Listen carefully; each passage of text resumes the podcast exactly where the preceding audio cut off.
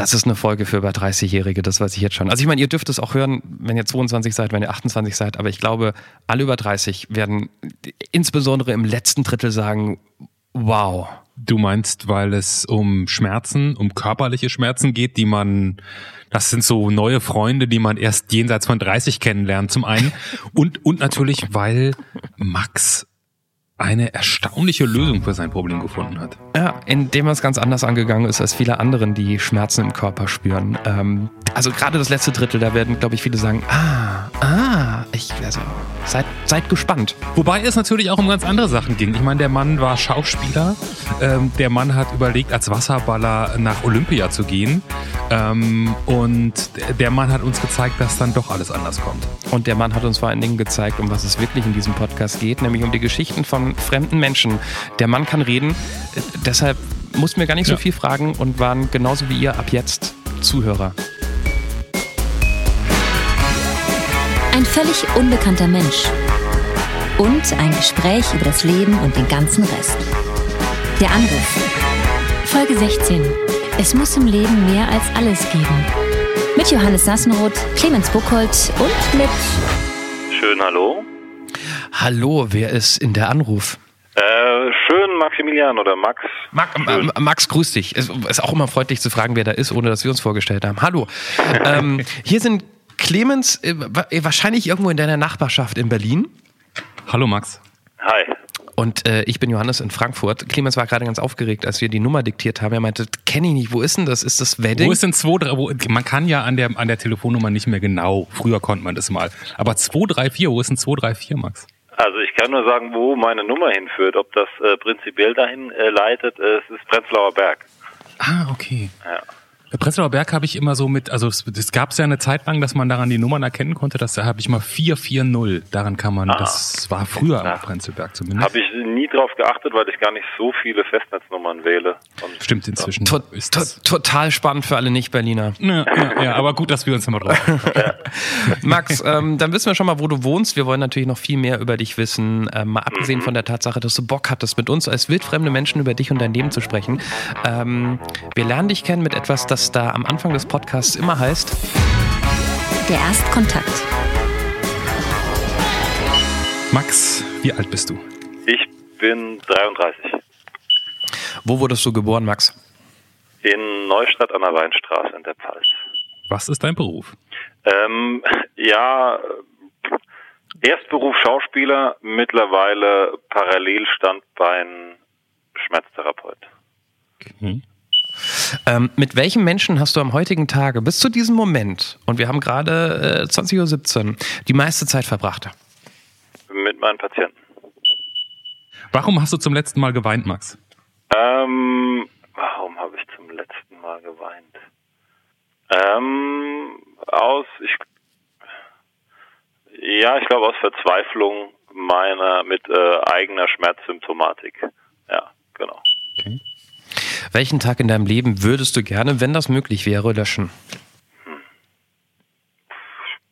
Eine ganz schwierige Frage, weil jeder Tag ja zu irgendwas führt. Ähm, ja, ich hatte zwei äh, relativ, ja, zwei Verletzungstage und einen davon würde ich vielleicht löschen. Das wäre dann, ähm, ja, irgendwie so mit zwölf in Italien auf dem Campingplatz.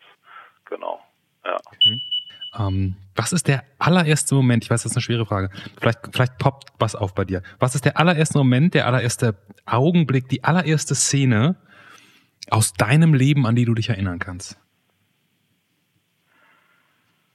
Also es poppt gerade was auf, wo ich weiß nicht, wie alt ich da war, Kindergarten. Da habe ich mit brauner Farbe äh, so eine graue große Mülltonne in der Garage angemalt. Mhm. Das ist gerade irgendwie hochgekommen. Wenn du dir selbst eine Nachricht in die Vergangenheit schicken könntest, an den zehn Jahre jüngeren Max, also äh, 23, ähm, welche Nachricht wäre das? Ähm, hör auf deinen Körper, äh, bilde dich und interpretiere die Signale. Hast du schon mal eine Therapie gemacht? Ähm, ja. Also es gibt ja viele verschiedene, aber ja. Okay. Ähm, die wichtigste Frage, die intimste Frage kommt am Schluss. Ähm, ich hoffe, du verzeihst uns, dass wir gleich so in dein Seelenleben reinschießen mit der Frage, Kennst du einen richtig guten Witz?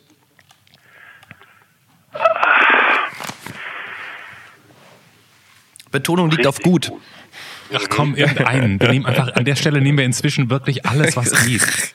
Lass uns das nicht so hochhängen. Okay, okay. Ähm, ja, kenne ich dann. Ja, äh, erzähl ihn. Das sind aber alles so längere Witze. Also, die Was mir heißt denn, was heißt denn länger? Das ist, aus irgendeinem, das ist ja nicht aus irgendeinem Theaterstück genommen und dauert jetzt zehn Minuten. Also, wenn das Ja. in einer Minute abhandelbar ist, go for it. Okay, okay. Ja, wahrscheinlich ist passiert das Klassische jetzt, wenn man einen Witz lange nicht erzählt hat, dass man einen Fail hat. Äh, aber Ist jetzt schon lang. geht schon lange. Okay, die sind alle länger. Die sind alle länger als der, Anlauf. Auf jeden Fall. Ja, komm, dann mach ich ganz schnell, weil der geht noch schneller. Da fällt mir gerade ein. Äh, Chuck Norris isst keinen Honig, er kaut Komm. nehmen, wir, nehmen wir an der Stelle, wir sind doch immer dankbar, dass er überhaupt Ja, ich dachte, weil alles andere wäre ausufernd lang geworden. Was jetzt bei, bei dem äh, Patienten und Schmerz und, und Therapie zu kurz gekommen ist. Du warst mal Schauspieler? Ja, ein Kollege von mir, äh, den ich vor kurzem gerade wieder gesehen habe, mit dem ich zusammen Theater gespielt habe, wir haben irgendwann mal definiert, man ist dann Schauspieler, wenn man über die Art und Weise, wie man den Beruf ausübt, sein täglich Geld und Lohn und Brot verdient.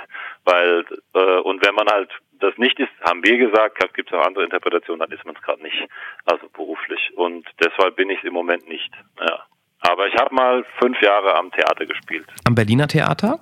Nee, äh, am äh, Ende, anderen Ende von Deutschland, an Süddeutschland, am Bodensee. Oh, Bodensee ist aber, äh, ich kenne mich in der Theaterwelt nicht groß aus, aber das, das riecht gleich so nach ähm, große Bühne. Nee, gar nicht. Also nicht Bregenz oder sowas und auch noch nicht mal irgendwie Konstanz. Das war ein kleines Theater, zu dem ich so, wie das Leben so spielt, äh, eingeladen wurde über ein Vorsprechen. Und dann sollte das eine Rolle werden und aus der Rolle wurde eine Spielzeit und dann waren es fünf Jahre irgendwann. Ich kenne ja, wenn man in Berlin wohnt und so ein bisschen kreativ und in den Medien unterwegs ist, kennt man ja zwangsläufig Schauspieler. Ähm, d- da gibt's ja so dieses halbe Prozent, das berühmt geworden ist und ganz viel Geld verdient und ähm, das Leben lebt, was an das man denkt, wenn man denkt, oh, ich bin Schauspieler. Ja. Ähm, und für alle anderen ist das ein ziemlich hartes Brot. War das bei dir auch so? Mm, Oder? Na, jein. Also hartes Brot in dem Sinne, dass ich jetzt nicht irgendwie äh, davon äh, zu diesen halben Prozent gehöre, das irgendwie sagt, ich bin äh, irgendwie berühmt und äh, reich und sexy ähm, und kann mir meine tollen Rollen und äh, Hollywood und sonst wie oder spiele in Game of Thrones eine Nebenrolle. Das nicht, aber es war jetzt auch nicht so, dass ich da ewig strugglen musste, weil das auch nicht meine Art ist. Also ich habe dann halt äh, auch da den bequemeren Weg vielleicht gewählt und habe eben das erste Vorsprechen gehabt, das also war so das dritte oder so, das ich insgesamt hatte nach der Schauspielschule. Und dann habe ich den ersten Job gehabt und dann ging das eben fünf Jahre und dann habe ich da direkt dann entschieden, ähm, jetzt ist eine Weichenstellungsänderung. Ja. Oh wow. Also du hast dich an, an einer bestimmten Stelle wirklich entschieden, zu, gesagt, ich, ich verlasse die Schauspielerei als mein Hauptberuf und gehe jetzt woanders hin. Ja, wobei, wenn ich ganz ehrlich bin, war es ein Tick anders. Ich habe schon entschieden, so geht's nicht weiter und ich habe gewisse Ansprüche, was äh, meine Lebensführung und Qualität angeht, wie zum Beispiel, also ich hatte so dieses klassische Theaterleben, sechs Tage die Woche arbeiten, ähm, keine Feiertage außer Heiligabend selbst und man konnte, ich habe halt einfach gemerkt, okay, mein bester Freund wurde 30 und ich konnte nicht zu seiner Party kommen. Also ich bin dann hingekommen, aber erst nachts irgendwie um zwei und ähm, und dann andere Begebenheiten. Meine Nichte kam zur Welt oder ähm, auch also zum Glück war das nicht so, aber es ist niemand gestorben in der Zeit. Aber wenn jemand gestorben wäre oder ähm, viele Partys von Verwandten und Bekannten, wo ich einfach nicht hin konnte. Und wenn meine Schwester ein Jahr vorher geheiratet hätte, hätte sie sich quasi nach meinem äh, Theaterplan richten müssen. Und äh, so Sachen. Aber äh, ja. gibt es für solche Fälle nicht eine Zweitbesetzung oder passiert das Das dann? gibt es an großen Theatern Ah. äh, für irgendwie Todesfall oder so, aber bei uns war es dieses klassische The Show Must Go On. Ich habe äh, jeden Tag auf der Bühne gestanden, wenn ich sollte. Und ein Kumpel von mir hat auch mit äh, Lungenentzündung dann äh, mal eine Woche brach gelegen und dann aber wieder auf der Bühne gestanden. Und äh, das war so einfach das Ding. Was ja auch irgendwo ganz cool war und man hat das auch gern gemacht, aber irgendwann habe ich gemerkt, wenn ich das jetzt nur mache, dann ist das mein Leben und meine Freundin hat mir mal irgendwie Konzertkarten geschenkt auf dem Sonntag, wo ich gesagt habe, da sollte ich auf jeden Fall frei haben. Das war zwei oder dreimal der Fall und ich musste immer doch arbeiten.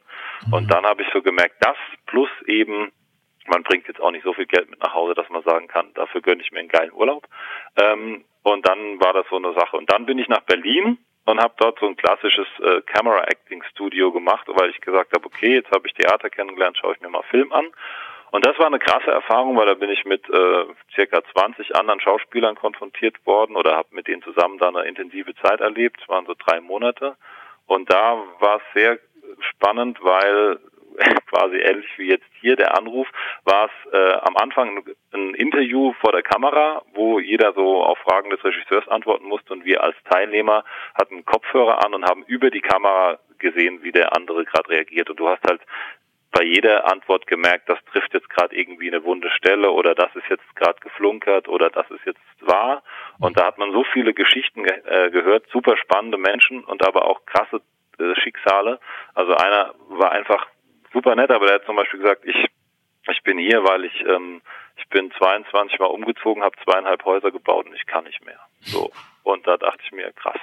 Und da hat man so gemerkt, man ist nicht alleine, mhm. aber es war jetzt auch nicht so, dass dieser Kurs am Ende so war, dass man gesagt hat, wir erobern jetzt alle die Welt, sondern es war eher so ernüchternd, okay, fünf Prozent sind es, glaube ich, die statistisch davon leben können, von Filmschauspielerei.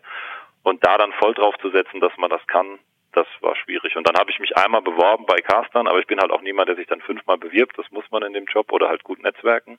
Ich habe einmal eine Mail geschickt und habe mich dann gewundert, dass die teilweise erst nach vier Monaten geantwortet haben. Und dann habe ich gemerkt, dass das mache ich einfach nicht. Das heißt, du ja. hast nie im Film gespielt? Ähm, Kurzfilme klassischerweise und aber da, da, ja, aber das sind so aber, Filme, die man für Freunde macht, weil die irgendwie einen Abschlussfilm machen müssen und wir genau. haben die genau. nicht gesehen.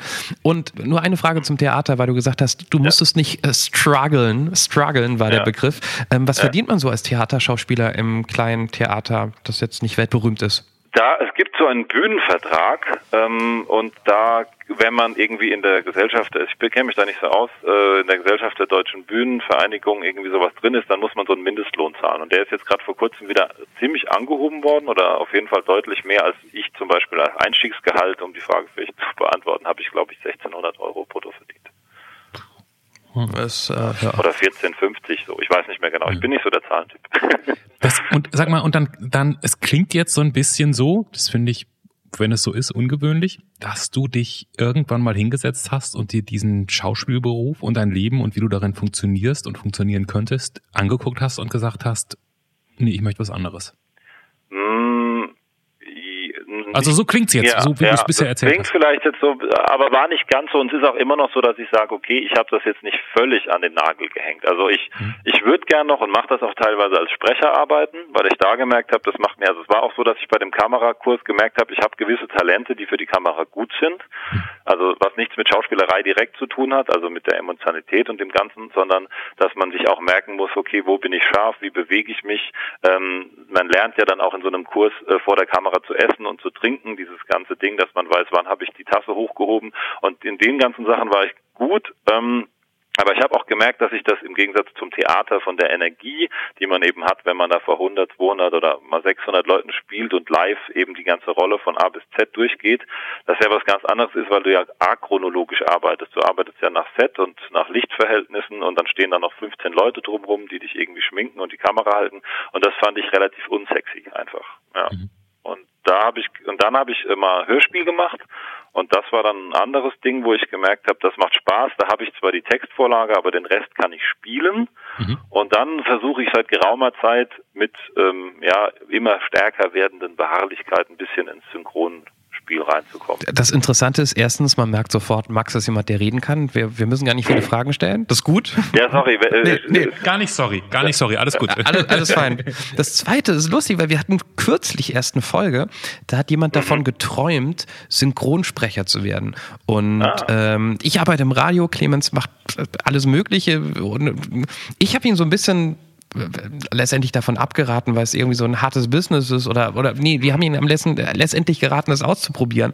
Ähm, Sich mal anzugucken, vor allen Dingen. Du hast auch gerade gesagt, es ist schwer da reinzukommen, ne? Synchron sprechen.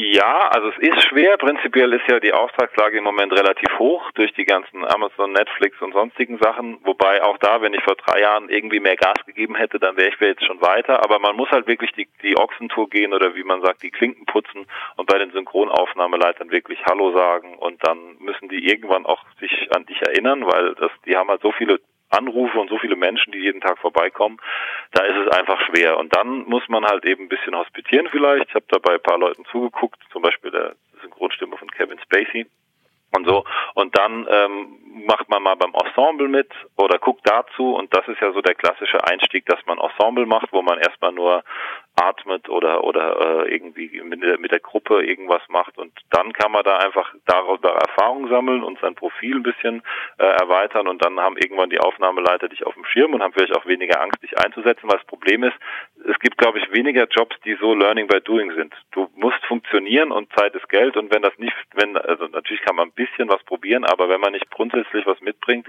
äh, was da ähm, ja einfach mitgebracht werden muss, dann ist man raus. Weil die Aufnahmeleiter haben ja auch zu verantworten, dass sie dich empfohlen haben. Und äh, ja, und das ist so, dass und irgendwann ist es aber schon so, dass der Bedarf eigentlich im Moment relativ hoch ist und dass die Leute, die gut sind, die machen dann irgendwann die Rollen und äh, dann ähm, ja, der Bedarf ist da. Die, die eigentlich sagt die Branche so, dass sie Nachwuchs braucht, aber sie braucht halt Nachwuchs, der schnell lernt und funktioniert. Und es gibt halt zwei, drei Kurse dafür, aber die sind jetzt nicht unbedingt so, dass man sagt, das ist mega anerkannt in der Branche und funktioniert sofort, dass man sagt. Ja. Äh, Bedarf ist da, weil die ganzen Serien sehr schnell äh, oder schneller als früher ins Deutsche übersetzt werden müssen und es einfach mehr genau. Serien gibt. Ja, genau. Und ja. ist Hörspiel für dich einfacher gewesen oder ist es auch noch einfacher? Ähm, es ist anders. Also ich habe ein, zwei Hörspielsachen gemacht, wo ich sage, da ist das Ergebnis, glaube ich, ganz cool. Und bei einem anderen hatte ich das den Nachteil, dass ich quasi den Hauptsprecher nicht im Ohr hatte. Und dann hat es für mich bei einer Szene nicht so organisch gewirkt, weil dann habe ich quasi das Sprechtempo vorgelegt, aber eigentlich war er derjenige, der den Hauptrhythmus vorgegeben hat. Und dann habe ich gemerkt, dass das nicht so dialogisch ineinander greift und dass es ein bisschen. Was heißt nicht im Ohr? Das heißt, du hast deinen Part gesprochen, ohne dass die Hauptrolle schon den Part gesprochen hatte? Oder genau. Wie? Ah. Genau. Manchmal ist es ja so, gerade für Anfänger oder wenn, wenn man Glück hat und äh, dass zum Beispiel der, entweder der, der Regisseur oder Aufnahme, also Tonmann, der, dir dann das reingibt, dass du dann quasi jemandem antworten kannst, einen Ansprechpartner hast. Oder ähm, und ich habe die Stimmung einfach ein bisschen anders interpretiert bei der Szene, als dann quasi der, der Hauptsprecher, der das äh, super gemacht hat, dann draufgelegt hat. Und dann hat das für mich, dann war das für mich ein bisschen hölzern von mir. Ich würde gerne, wenn das okay ist für dich, Johannes, ich würde gerne mal kurz woanders ja, hinschwenken. Ja, ja, ja, ja. Du hast vorhin, du, also in unserem Fragebogen am Anfang fiel mehrfach in verschiedenen Zusammenhängen das Wort Schmerz. Du hattest zwei Schmerztage, von denen du vielleicht einen löschen möchtest. Du bist Schmerztherapeut. Was, was ist es mit den Schmerzen, Max? Ähm, das ist, dass äh, ich einfach seit äh, geraumer Zeit ähm, wobei das jetzt nicht mehr ganz so aktuell ist. Also im Moment habe ich das nicht mehr so, aber einfach chronische Schmerzen hatte. Also das war auch so, das war eigentlich auch was. Ähm, da kommt das Ganze zusammen, dass ich gemerkt habe, ich kann auch als Schauspieler nicht das abrufen, was ich möchte, weil der Körper ist ja dein Instrument und wenn du halt Schmerzen hast, dann musst du die entweder ausblenden oder du nimmst sie mit, aber sie gehören ja eigentlich nicht zur Rolle. Und ähm, das habe ich gemerkt. Man sagt ja bei der Schauspielerei immer diese Durchlässigkeit, die man haben muss. Und die ist natürlich ein bisschen gestört, wenn man hinten rechts die Schmerzen wegdrücken muss im Kopf. Und ähm, an Premiere oder so ist das nicht so das Problem, wenn man da auf Adrenalin und Endorphin rumläuft. Aber wenn es dann irgendwann so eine normale Vorstellung ist und die Schmerzen dann halt sich doch melden, dann stört das. Und ich hatte das Glück, ich musste nie fechten oder sowas, das hätte ich gar nicht gekonnt. Und ich hatte, das war so dieses äh, zum Thema Weinen, äh, so eine Phase, da hatte ich, da vom Zähneputzen hatte ich Schmerzen. Und das war für mich schwer deshalb, weil erstens ist es doof, wenn man von Zähneschmutzen, Schmer äh, Zähneputzen Schmerzen bekommt. Ähm, und zweitens ist, war es so, dass ich früher sehr sportlich und sehr fit war äh, als jüngerer Mensch. Und dann kam eben so ein Bruch und äh, dann ging es so ein bisschen bergab. Und da habe ich auch gemerkt, dass ich mich, eigentlich ich mich gar nicht selbst, aber mein Umfeld und ich mich dann unterbewusst auch über diese Fitness und über diese Sportlichkeit definiert habe, ein Stück weit, und dann ist das völlig weggebrochen. Was ist denn, was ist denn da passiert? Was hat denn den Schmerz ausgelöst? Ähm, also initial hatte ich einmal diese Geschichte in Italien, dass ich einen Armbruch hatte den ich aber lange Zeit gar nicht als so wild interpretiert habe. Da musste, der war so ein bisschen kompliziert, also der Knochen war rausgestanden, aber also nicht offen, sondern zu. Die Haut war noch zu, aber der Knochen war rausgestanden. Dann wurde das da eben äh, operiert, eine Eisenplatte rein, sechs Schrauben und dann kam das irgendwann wieder raus und dann war gut. Und äh, dann habe ich irgendwann mehrfach mir den rechten Außenmeniskus eingeklemmt, also am Knie, äh, und ähm, habe den immer wieder selbst reingedrückt, ohne zu wissen, was ich mache. Und eines Tages habe ich beim Fußballspielen ohne Fremdeinwirkung war es wieder so und dann habe ich gemerkt, das geht jetzt nicht reinzudrücken. Und ein Kumpel hat es mit ein bisschen mehr Kraft, habe ich gesagt, nee, vergiss, geht nicht. Und dann habe ich eben die Diagnose Korbhenkelriss am Außenmeniskus bekommen. Und das war insofern bitter, weil ich zwei Wochen später hätten wir deutsche Meisterschaften Finale gehabt mit unserer, ich habe Wasserball gespielt, ich war Torwart und Mannschaftskapitän und bin extra nicht in den äh, Auslandsaufenthalt nach Kanada, weil ich gesagt habe, ich will mit den Jungs da was reißen. Und, und dann war ich halt eine Woche oder zehn Tage vorher war ich dann halt ausgeschaltet. Und dann hat sich das so fortgezogen. Ich habe dann dreimal mir einen Außenmeniskus gerissen und dann ist quasi so mein ganzes Körpersystem zusammengebrochen und irgendwann hatte ich halt äh, Schmerzen beim Zähneputzen. Ja. Äh, äh, Wasserball ist, glaube ich, fangen wir mal da an. Das ist, glaube ich, eine körperlich wahnsinnig anstrengende Sportart, oder? Ja, es gilt so gemeinhin als mithärteste Sportart mit Eishockey. So. Ja. Okay. Das heißt, wenn du das gemacht hast, zu dem Zeitpunkt musst du sehr fit gewesen sein. Ja, also damals habe ich einfach gesagt, das ist normal, aber rückblickend, ja, ich habe fünfmal die Woche im Wasser trainiert und dann halt noch hobbymäßig Tennis und Fußball gespielt und ja. Okay. Und und das war dann auch die Zeit, die Wasserballzeit und diese Zeit, in der du so, so viel Sport gemacht hast, in der du, du nennst es schon so, als wenn du, als wenn das ein Begriff ist, mit dem du ständig hantiert hast, der Schmerz. Ähm, da ist das entstanden dann irgendwann? Ja, also das war so ein, auch ein Prozess. Ne? Ich habe dann halt die Knie-OP gehabt, dann war ich nach der ersten Knie-OP, habe mich das nicht aus der Bahn geworfen, ich habe gesagt, egal, dann war ich in einem Jahr wieder richtig fit. Dann ist es aber wieder passiert, dann habe ich quasi wieder eine OP gehabt und man muss wissen, man baut ungefähr dreimal so schnell Muskulatur ab, wie man sie aufbauen kann. Mhm. Und äh, dann, dann ist bevor, weil die dritte OP kam, dann bevor mein Bein wieder richtig die Muskulatur aufgebaut hatte und dann war eine Entzündung im Knie, weil die wahrscheinlich die Drainage zu früh gezogen haben und dann hatte ich dann dickes Knie und Schmerzen, dachte aber ist normal, die haben da ja operiert und dann war das so eine Kaskade nach unten und, ähm, und dann war das aber so ein Stück weit, da habe ich gesagt, okay, nächstes Jahr bin ich wieder fit, war immer optimistisch. Und dann habe ich irgendwann auf die Leben, Lebensuhr geguckt und habe gesagt, okay, seit sechs, äh, seit zehn Jahren sage ich jetzt, nächstes Jahr bin ich fit und war bei verschiedensten schulmedizinischen Koryphäen und die alle konnten mir nicht wirklich helfen. Und dann habe ich halt gesagt, okay, wenn ich jetzt eh einen neuen Weg einschlage, dann, dann kümmere ich mich doch mal aktiv selbst darum, um dieses Thema Schmerzleistungsfähigkeit hat das, ähm, ich hätte mal gesagt, hat das wehgetan? Nein, ich meine, hat das, ähm, äh, fiel dir das schwer, diese Sportsache aufzugeben? War ja offensichtlich wichtig, wenn du da so in der Mannschaft sehr weit warst. Ja, also es fiel mir schwer, dass es mir genommen wurde. Also ich wäre wahrscheinlich gar nicht so gewesen, dass ich gesagt hätte, wie ein paar Freunde von mir, ich, ich richte meinen Studienort danach und ich will das noch weitermachen. Für mich war so ein Ding, ich will das jetzt machen und wenn es die Möglichkeit gegeben hätte, einmal, sei jetzt mal sowas wie eine WM oder Olympiade zu machen, ähm, dann hätte ich das gern gemacht. Trotzdem war es aber eher so, dass es mir genommen wurde, hat mich gestört, dass ich jetzt einfach das nicht mehr konnte und dass ich dann, sei jetzt mal, im, dass ich irgendwann so unsportlich war und alle Menschen, die früher um mich herum unsportlich waren, dann auf einmal sportlicher waren wie ich und das war dann schwierig. Und dann konnte ich eben keine Stunde laufen, ohne dass mein Knie weh tat, noch nicht mal so im Wald spazieren.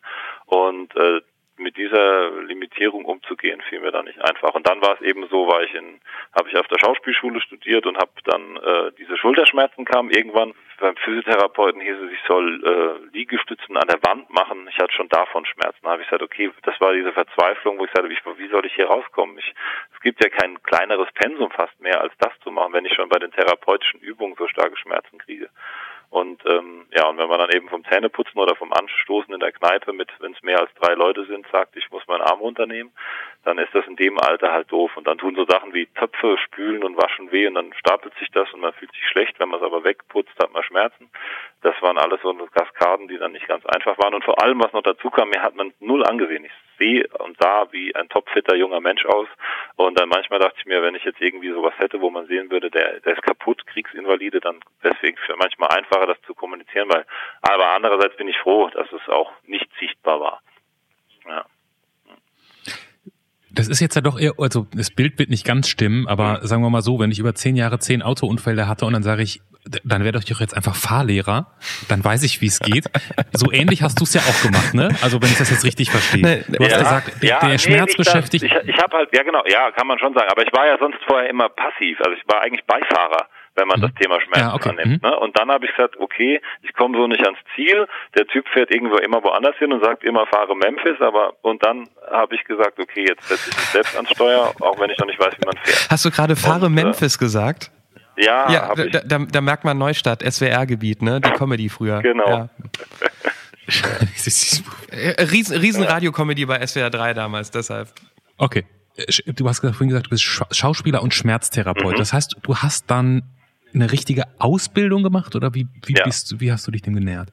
Ja, ich habe dann überlegt, was könnte ich machen. Ich wollte auch kein Physiotherapeut werden, weil ich war bei sehr, sehr guten Physiotherapeuten, ähm, zum Beispiel unter anderem im, im Reha-Klinikzentrum Donaustauf.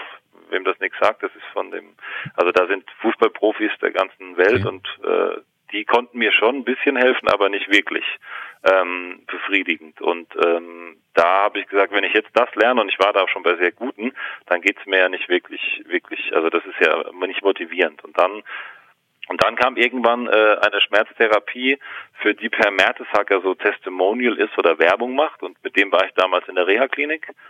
Und dann dachte ich, das ist spannend, weil der ist ja dann nach England gewechselt und war zumindest eine relativ lange Zeit lang bei ähm, Älterwerden, bei mehr Pensum an Spielen und bei einer härteren Gangart im Fußball weniger verletzt. Und dann dachte ich, irgendwas macht er vielleicht richtig. Und dann habe ich mir angeguckt, das nennt sich Liebscham Pracht, die Schmerztherapie, war bei einem sehr äh, guten Therapeuten, der quasi hier die Nummer eins davon in Berlin ist und habe gemerkt, da geht was und habe mich entschieden, da den Weg einzuschlagen und habe die Therapie dann gemacht, also die Ausbildung. Und bei dieser Ausbildung, ist so eine ja, vier, vier Tage geht die Grundausbildung und die kann man immer wiederholen in verschiedenen Ebenen des Lernens, um das zu vertiefen. Und da ist sehr viel passiert, weil ich erstens mal bei anderen Leuten gemerkt habe, was da geht und auch weil ich ganz viel, was mir zum Beispiel Schulmediziner gesagt haben, was nicht geht, ähm, was ich aber konnte, also Tennis spielen und, und Basketball ging, aber so Joggen und Fahrradfahren hat mir Schmerzen gemacht. Und mit dem Erklärungsmodell von da hat mir das auf einmal eingeleuchtet, warum. Und dann habe ich gesagt, okay, dann spezialisiere ich mich da drauf. Ja, und jetzt bin ich, glaube ich, vom Ausbildungsstand dieser Geschichten quasi nach der Nummer eins in Berlin. Also nicht von der Erfahrung und von sonst was, aber ich habe am meisten die Ausbildung gemacht. Und, und nach diesem Erklärungsmodell, warum geht das, Tennis zu spielen, obwohl du eigentlich Schmerzen hast? Und äh, wie genau kannst du kurz noch diese Schmerzen beschreiben und dann die andere Frage beantworten? So viele Fragen auf einmal. Okay, also ich hatte diese Knieschmerzen und ähm, die Knieschmerzen sind unter anderem, also wenn man jetzt mal nur das Liebscher Prachtwissen mit ins, ins Boot holt, darunter bedingt, dass vereinfacht gesagt mein Fahrwerk verzogen ist. Und wenn du eine, eine lineare Bewegung machst und dein Gangbild aber schräg ist und du die ganze Zeit gerade das machst, dann hast du immer diese Fehlsteuerung, die summiert sich auf. Also man bewegt, also gibt so eine Studie, dass man sagt, irgendwie der, der Durchschnittsamerikaner bewegt sich, glaube ich, 4000 Schritte am Tag und das sind, die sind fauler als die Mitteleuropäer. 4000 mal 100 Kilo ne, ist 400.000 Kilo, die man täglich bewegt beim Gehen. Und, ähm, und wenn da eben was linear verzogen ist, dann summiert sich diese Fehlspannung immer mehr auf und irgendwann tut's weh. So wie wenn halt ein Fahrwerk vom Auto verzogen ist, dann zieht's halt irgendwann nach rechts.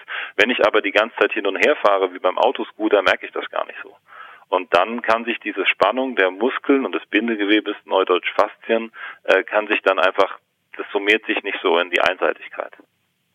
Da gibt's diese Rollen, oder? Da gibt's Rollen. Und Muss ich jetzt gerade, ich habe dieses Genau. Wort gehört und äh, Und auch Bälle für 25 Und Bälle, Euro, die, genau. man gerne, die man gerne im Urlaub verliert. Sch- Sprich mich nicht drauf an. Okay, ja genau, da gibt's Rollen und Bälle, mit denen man eben so äh, Faszien ausstreichen oder rollen kann oder die, die sogenannten Triggerpunkte bearbeiten kann und was man alles noch so kann. Und das eben war dann Liebscham Brachtner, habe ich das gemacht und dann konnte ich zum Beispiel jetzt, also seit drei Jahren, gehe ich jetzt regelmäßig mit meinem äh, ältesten, besten Freund, der so eine Art, äh, sag ich mal, gedanklicher großer Bruder ist. Die gehen seit 13 Jahren äh, immer am 1. August-Wochenende in die Berge. Wir sind da so acht, neun Stunden am Tag gelaufen, 2000 Höhenmeter oder was und ich hatte null Schmerzen, auch beim Berg runtergehen nicht. Und äh, da habe ich gesagt, okay, das ging jetzt dadurch.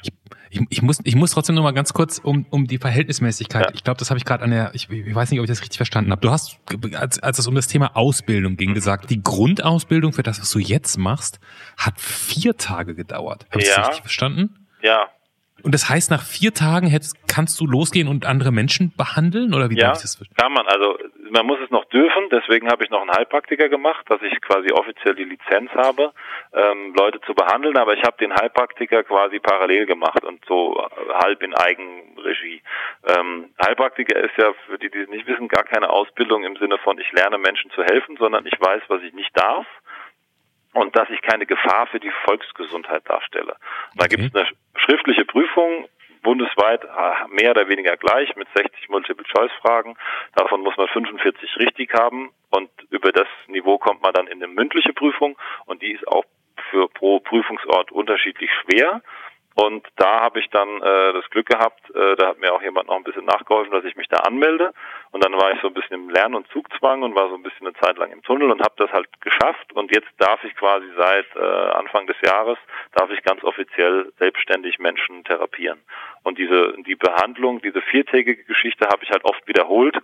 Mhm. Ähm, ja, das hat insgesamt so 18 Monate gedauert dann.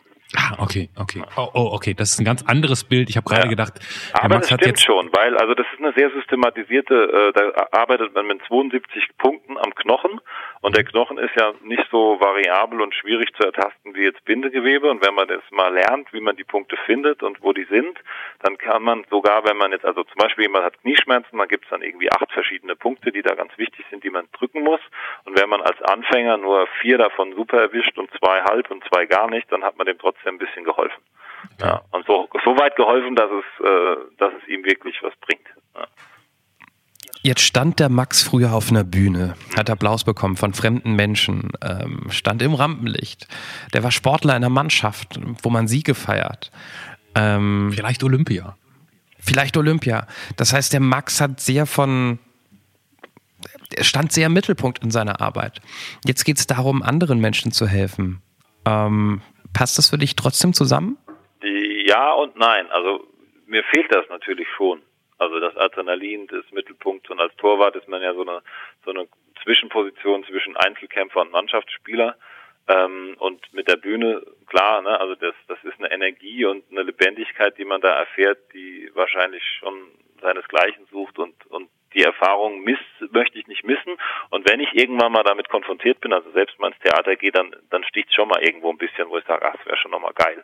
Aber ich weiß im Moment einfach, dass Theater, wie mein ehemaliger Intendant immer gesagt hat, erfordert eine Ausschließlichkeit. Ähm, das kann man nicht so nebenher machen. Und ich bin kein Typ, der sagt, ich gehe jetzt hier in so eine Freizeittheatergruppe. Also ohne, dass ich das jetzt irgendwie verurteilen will, aber das bin ich nicht. Und ähm, Jetzt, klar, jetzt bin ich da halt im stillen Kämmerlein und, und äh, helfe Leuten hoffentlich, also meistens. Und das ist aber auch ganz toll. Also jetzt gerade Beispiel, mein letzter Patient heute vor äh, eurem Anruf mhm. ist ein junger Mann, 14, der seit zwei Jahren und neun Monaten Fersenschmerzen hatte und nicht auftreten konnte. Und der hat dadurch eine sehr große soziale Verarmung erlebt, weil er nicht mehr mit seinen Kumpels bolzen konnte und äh, weil er dann quasi nur noch zu Hause saß und äh, Schulsport nicht mehr mitmachen durfte oder konnte. Und der rennt seit zwei Jahren und neun Monaten von Pontius zu Pilatus, war in der Charité bei großen Koryphäen und die haben ihm nicht helfen können, also irgendwie Schmerzmittel gegeben. Und ich habe den letzte Woche behandelt und ein paar spezielle neurologische Übungen mit ihm gemacht, also Gleichgewicht und Augen im Genauen und ähm, der hat jetzt fast keine Schmerzen mehr das ist natürlich was, wo ich sage, das gibt dir sehr viel zurück. Das, das kann ich verstehen. Was für Übungen machst du mit dem, dass der so ein Schmerz, der so dominant im Leben war, plötzlich so abschalten kann? Ich habe einmal die Punkte gedrückt nach Liebschau und Pracht und dann habe ich jetzt, ich war vor kurzem äh, auf einer Ausbildung von einem amerikanischen ähm, ja, System, weil das hat noch so ein bisschen gefehlt für mich. Äh, Liebschein Bracht beschäftigt sich mit den Körperspannungen, Muskelgewebe, Faszien und mit der Ansteuerung über die Bewegung und äh, macht ganz viel und sagt, okay, was auch prinzipiell sehr richtig ist, viele äh, unser Bewegungsprofil, wir sitzen zu viel, wir gucken zu viel auf Bildschirm etc. pp. weiß man ja hoffentlich mittlerweile ähm, und das äh, formt unser Bindegewebe, unsere Faszien, führt zur Verkürzung, Einseitigkeit und wenn wir dann nur Krafttraining machen, dann schrauben wir uns mehr zusammen. Wir brauchen auch eine gewisse Flexibilisierung. Ähm, ob man das jetzt mit einer Rolle oder mit Dehnung oder mit Kombi erreicht, äh, das, das ist eine Sache. Und eine Sache sagt eben, unser Sehen, unser Hören ist wichtig und unser Gleichgewicht. Und wenn da was nicht stimmt, dann ist die Ansteuerung von unserem Hirn gestört. Und ein Kollege von mir, mit dem ich auch schon ein bisschen zusammenarbeite, der arbeitet auf dem Gebiet und der ähm, hat zum Beispiel festgestellt, dass mein Gleichgewichtssystem völlig verzogen war. Und ich mich quasi, es gibt so einen Test, wo man 60 Schritte im Dunkeln macht, ähm, ohne dass man visuelle oder, äh, ähm, oder auditive Reize hat und wo man dann so die Knie hoch macht beim Laufen und versucht aber geradeaus auf der Stelle zu gehen. Und nach 40 Schritten hatte ich mich fast um 360 Grad gedreht. Und da habe ich gemerkt, okay, das ist spannend und dann habe ich gesagt, okay, die Ebene, einmal weil es mich selbst beschäftigt und zweitens weil es mega spannend ist, möchte ich auch noch lernen. Und äh, bei dem jungen Mann habe ich einfach gesagt, okay, wenn der jetzt ganz viel zu Hause sitzt und Playstation spielt, dann fehlt einfach eine Stimulierung von seinem Gleichgewichtsorgan und die Augen haben vielleicht auch ein Problem und dann gibt es so Tests, wo man einfach gucken kann, ähm, ob das System positiv reagiert. Also wenn man sich nach unten beugt, also dieses klassische Vorbeugen, wie weit man mit den Händen runterkommt, dann ähm, kam der halt allein durch paar Augenübungen und durch Gleichgewichtsstimulierung kam der halt zwei Handbreit weiter runter. Also er kam nach der Behandlung der Ferse kam er schon tiefer als normal und am Ende war er so, dass er die flache Hand ablegen konnte, was er normal nie kann. Und er war heute wieder da und ich war sehr, hatte schon auch Skepsis, ob sich das so gehalten hat. Aber wir haben erstmal bewiesen, dass es beeinflussbar ist und dass man es mit guter Strategie halten kann. Und heute kam er, hat gemeint, er hat äh, fast keine Schmerzen mehr, dreimal am Tag meldet sich's noch, aber er ist schon gewillt und hat Lust, ähm, Fußball zu spielen. Dazu muss man aber sagen, bei, die, bei allen Therapieansätzen, die ich mache, äh, ist es Hilfe zur Selbsthilfe. Man muss seine Übungen und so seine Hausaufgaben machen. Und sonst muss man halt sagen, ich will lieber die OP, die Spritze oder sonst was.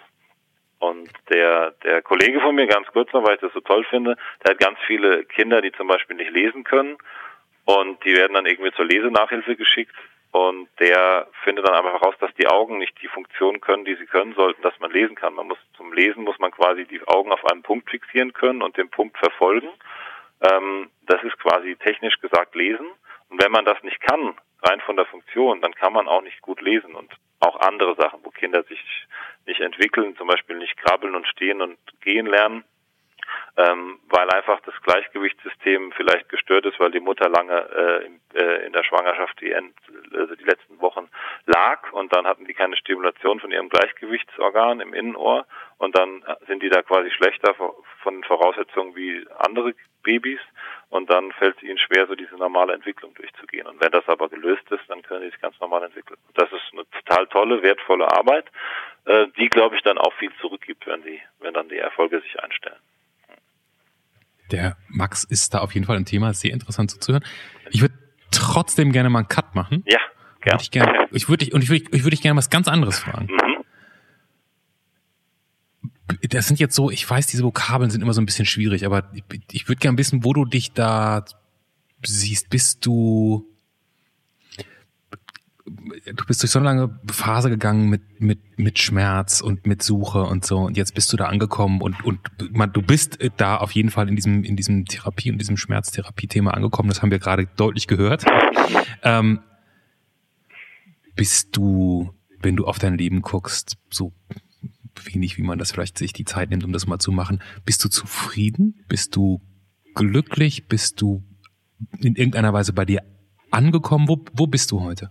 Ich bin, glaube ich, kurz davor anzukommen. Also ich arbeite ja jetzt noch kein ganzes Jahr in der Therapie und ich, mein Ziel und Wunsch ist es und das war das Motto von dem Theater, wo ich war, es muss im Leben mehr als alles geben. Von äh, dem Autor, das ist ein Kinderbuchzitat von dem Autor, der auch Wo die wilden Kerle wohnen geschrieben hat. Es muss im Leben mehr als alles geben. Ja. Okay. Und deswegen habe ich gesagt, okay, äh, warum soll ich nicht das schaffen, dass ich zum Beispiel eben als äh, Hörspielsprecher oder Synchronsprecher arbeite und und als Therapeut. Und das ist so mein Wunsch, dass ich einfach diese beiden Dinge in mir bedienen kann und auch, ich sag mal, ich habe, ich kann, ich spiele Tennis und mache bestimmte Dinge, aber ich bin noch nicht so fit, äh, wie ich wie ich gerne möchte. Und äh, wenn das der Fall ist, also ich habe zum Beispiel gesagt, ich würde gerne wieder Wellen reiten gehen können, Vollgas, äh, da wo was quasi die Schultergeschichte passiert ist.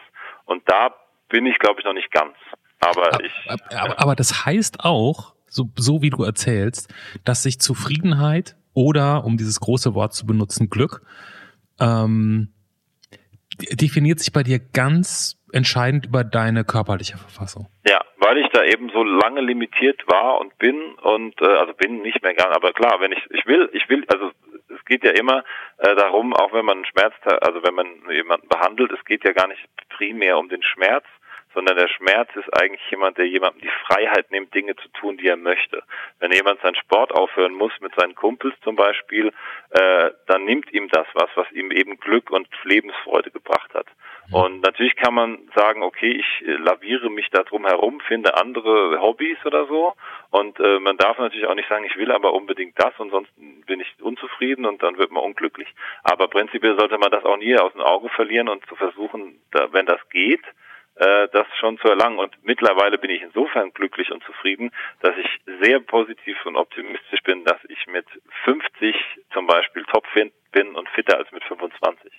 Ich muss jetzt, ich muss trotzdem noch mal ganz kurz nachfragen. Habe ich verstanden, warum das Körperliche so wichtig ist für dich? Was ist denn mit dem, ich meine, da gibt's ja noch so, wenn wir, wenn wir die Tür mal zur Seite aufmachen und da mal rausgucken, ähm, für das, was du gerade beschrieben hast, also du bräuchtest ja auch noch, weiß ich nicht, vielleicht hast du das alles schon, du bräuchtest ja auch noch eine gut funktionierende Beziehung im Idealfall. Passiert da auch schon was? Ist das irgendwie Thema oder kommt es später? Beziehung habe ich, führe ich auch schon jetzt fast sieben Jahre. Mhm. Ähm, und insofern ist da schon eine gewisse Beständigkeit und ich bin sehr beschenkt von den, sage ich mal, guten Freunden und von meiner Familie, die, die als so wichtige Menschen drum herum sind. Ja. Okay. Das gut. Wir aber. Ich, ich, ja, das jetzt bin ich aber auch gespannt, was jetzt kommt, Johannes. Nee, es gibt keine Überleitung. Ähm, ich ich glaube, wir waren beide im letzten Drittel sehr Zuhörer, weil Max sehr viel spannende Sachen zu erzählen hatte. Ich bin gespannt auf die Reaktion, die es auf diese Folge gibt von, von vielleicht Leuten, die mehr bei der Schulmedizin sind. Ähm, mhm. Aber ähm, das widerspricht sich übrigens gar nicht groß. Also wenn man, ne, nur das ist jetzt nicht irgendwie. Ja. Ich kenne mich null aus, ich fand das alles total logisch, aber ich bin gespannt, was andere Leute dazu sagen. Aber ich, ich wollte einfach nur sagen, ähm, ich bin durch, ich habe keine weiteren Fragen mehr. Ich, ähm, ich, ich würde jetzt eigentlich nur noch Danke sagen mit einer schönen Geste. Du meinst mit meinem Bild oder was? Ja, also genau. Mit unserem Bild, ähm, Entschuldigung. Max, ich weiß gar nicht, bist du, bist du ein passionierter der Anrufhörer? Äh, ehrlich gesagt, ich weiß ja nicht, mir hat ja jemand, mich hat jemand gefragt, ob ich Bock hätte mitzumachen ah, bei der Anruf. Max, lüg doch einfach und sag ja. Ja, ja. Ja, danke. Ja, ja großer Fan. Ganz großer Ach, Fan. Alle, ich bin Teil davon. Natürlich bin ich Fan. Ja. Siehst du, das, das zeigt doch nur allen anderen Hörern, äh, dass sie auch gar nicht selbst mitmachen müssen, sondern einfach nur vielleicht mal Freunde fragen oder Freundinnen, ey, hast du Bock mitzumachen? Weil, ähm, wie man bei Max merkt, ohne, ohne andere Leute sind wir hier bei der Anruf aufgeschmissen. Aber dann weißt du jetzt gar nicht, was auf dich zukommt, Max, weil jeder, der mitmacht, kriegt ein Geschenk von uns. Das ist schön. Ein schönes Bild von Clemens. Mhm. da lindert sich die Freude schon so ein ganz kleines bisschen. Ach so. Aber du, du, darfst es mitgestalten. Das ist ein Rohrschachtestbild. Das mhm. heißt, du wählst ein paar Farben aus. Ich habe hier einen, einen, genau, einen Brief, äh, nicht einen Briefkasten, äh, Malkasten heißt das Ding, handelsüblicherweise, Entschuldigung, mit den handelsüblichen Farben. Und Clemens macht die paar Farbplexe und äh, faltet das Bild zusammen und ja. Und, und das Bild wird dann natürlich das Titelbild für deine Folge. Okay. Auf der Anrufpodcast.de. Okay. Äh, wie viel Farben? Ich habe hier, ich mache so viel wie du möchtest. Ich habe hier so einen Briefkasten, äh, nicht, jetzt ist schon wieder Briefkasten, einen Malkasten, mhm. so mit den handelsüblichen, ne, blau, rot, gelb, grün, alles okay. mögliche. Und ein Wort, das man, das ich seit Schulzeiten nicht mehr benutzt habe. Und Deckweiß, falls erforderlich. Ja. Okay. An dem du scheinbar mehrfach geleckt hast, weil du mehrfach jetzt Briefkasten gesagt hast. Ja. Anders kann ich mir nicht erklären. Schieß los, Max, was soll okay, man was ich hätte gerne so ein dunkles, tiefes Midnight Blue oder was, was in die Richtung geht. Ja, das haben wir. Dann ein, ein strahlendes Zitronengelb. Mhm. Und äh, ein bisschen schwarz. Während Clemens anmischt, übrigens das richtige Bild war nicht zehnmal einen Verkehrsunfall gehabt und dann Fahrlehrer zu werden, sondern zehnmal einen Verkehrsunfall gehabt und dann Schrotthändler werden. Ja. Wollte ich nur mal loslassen. Stimmt, ja. ja okay. Damit zufrieden, Max, oder brauchst nee, du noch, noch ein bisschen Deckweiß hätte ich gerne noch. Und endlich mal jemand. Dann bin ich fertig. Weiß. Ja, toll. Mich. Ja. Jetzt klappe ich hier auf und Johannes ist wie immer der Erste, der es sieht. Mit Deckweiß, Johannes. Das ist Vollpremiere. Ja. Jetzt, sag mal, ist das, ein, das ist kein Penis, oder? Ich habe es ja noch nicht gesehen. Äh Aber es ist sehr schwarz-weiß. Das Deckweiß hat die ganzen Farben überdeckt. Ist einfach schwarz-weiß. Das deckt halt einfach, ne? Doverweise. Ja, ja. Es ist einfach Licht und Dunkelheit beim Thema Schmerz, von daher ist doch irgendwie so haben wir es ganz passend wieder. Wunderschön ja. interpretiert, würde ich auch sagen, genau. Ja. Okay. Gut. Max, danke fürs so viel erzählen, danke fürs so offen sein, danke fürs Mitmachen. Ja, sehr gerne und euch noch ganz viele tolle weitere Folgen und prinzipiell ein schönes Leben. Und dir möglichst wenig Schmerzen von hier an für alles, was noch kommt. Das ist schön. Äh, das, da bin ich optimistisch und äh, nehme ich gerne an. Tschüss. Ciao. Ciao. Das war der Anruf. Von und mit Clemens Buchholz und Johannes Sassenroth. Technische Unterstützung Andreas Deile. Die Stimme im Layout, also ich, Andrea Losleben. Für mehr Infos und Mitmachen der Anruf podcast.de.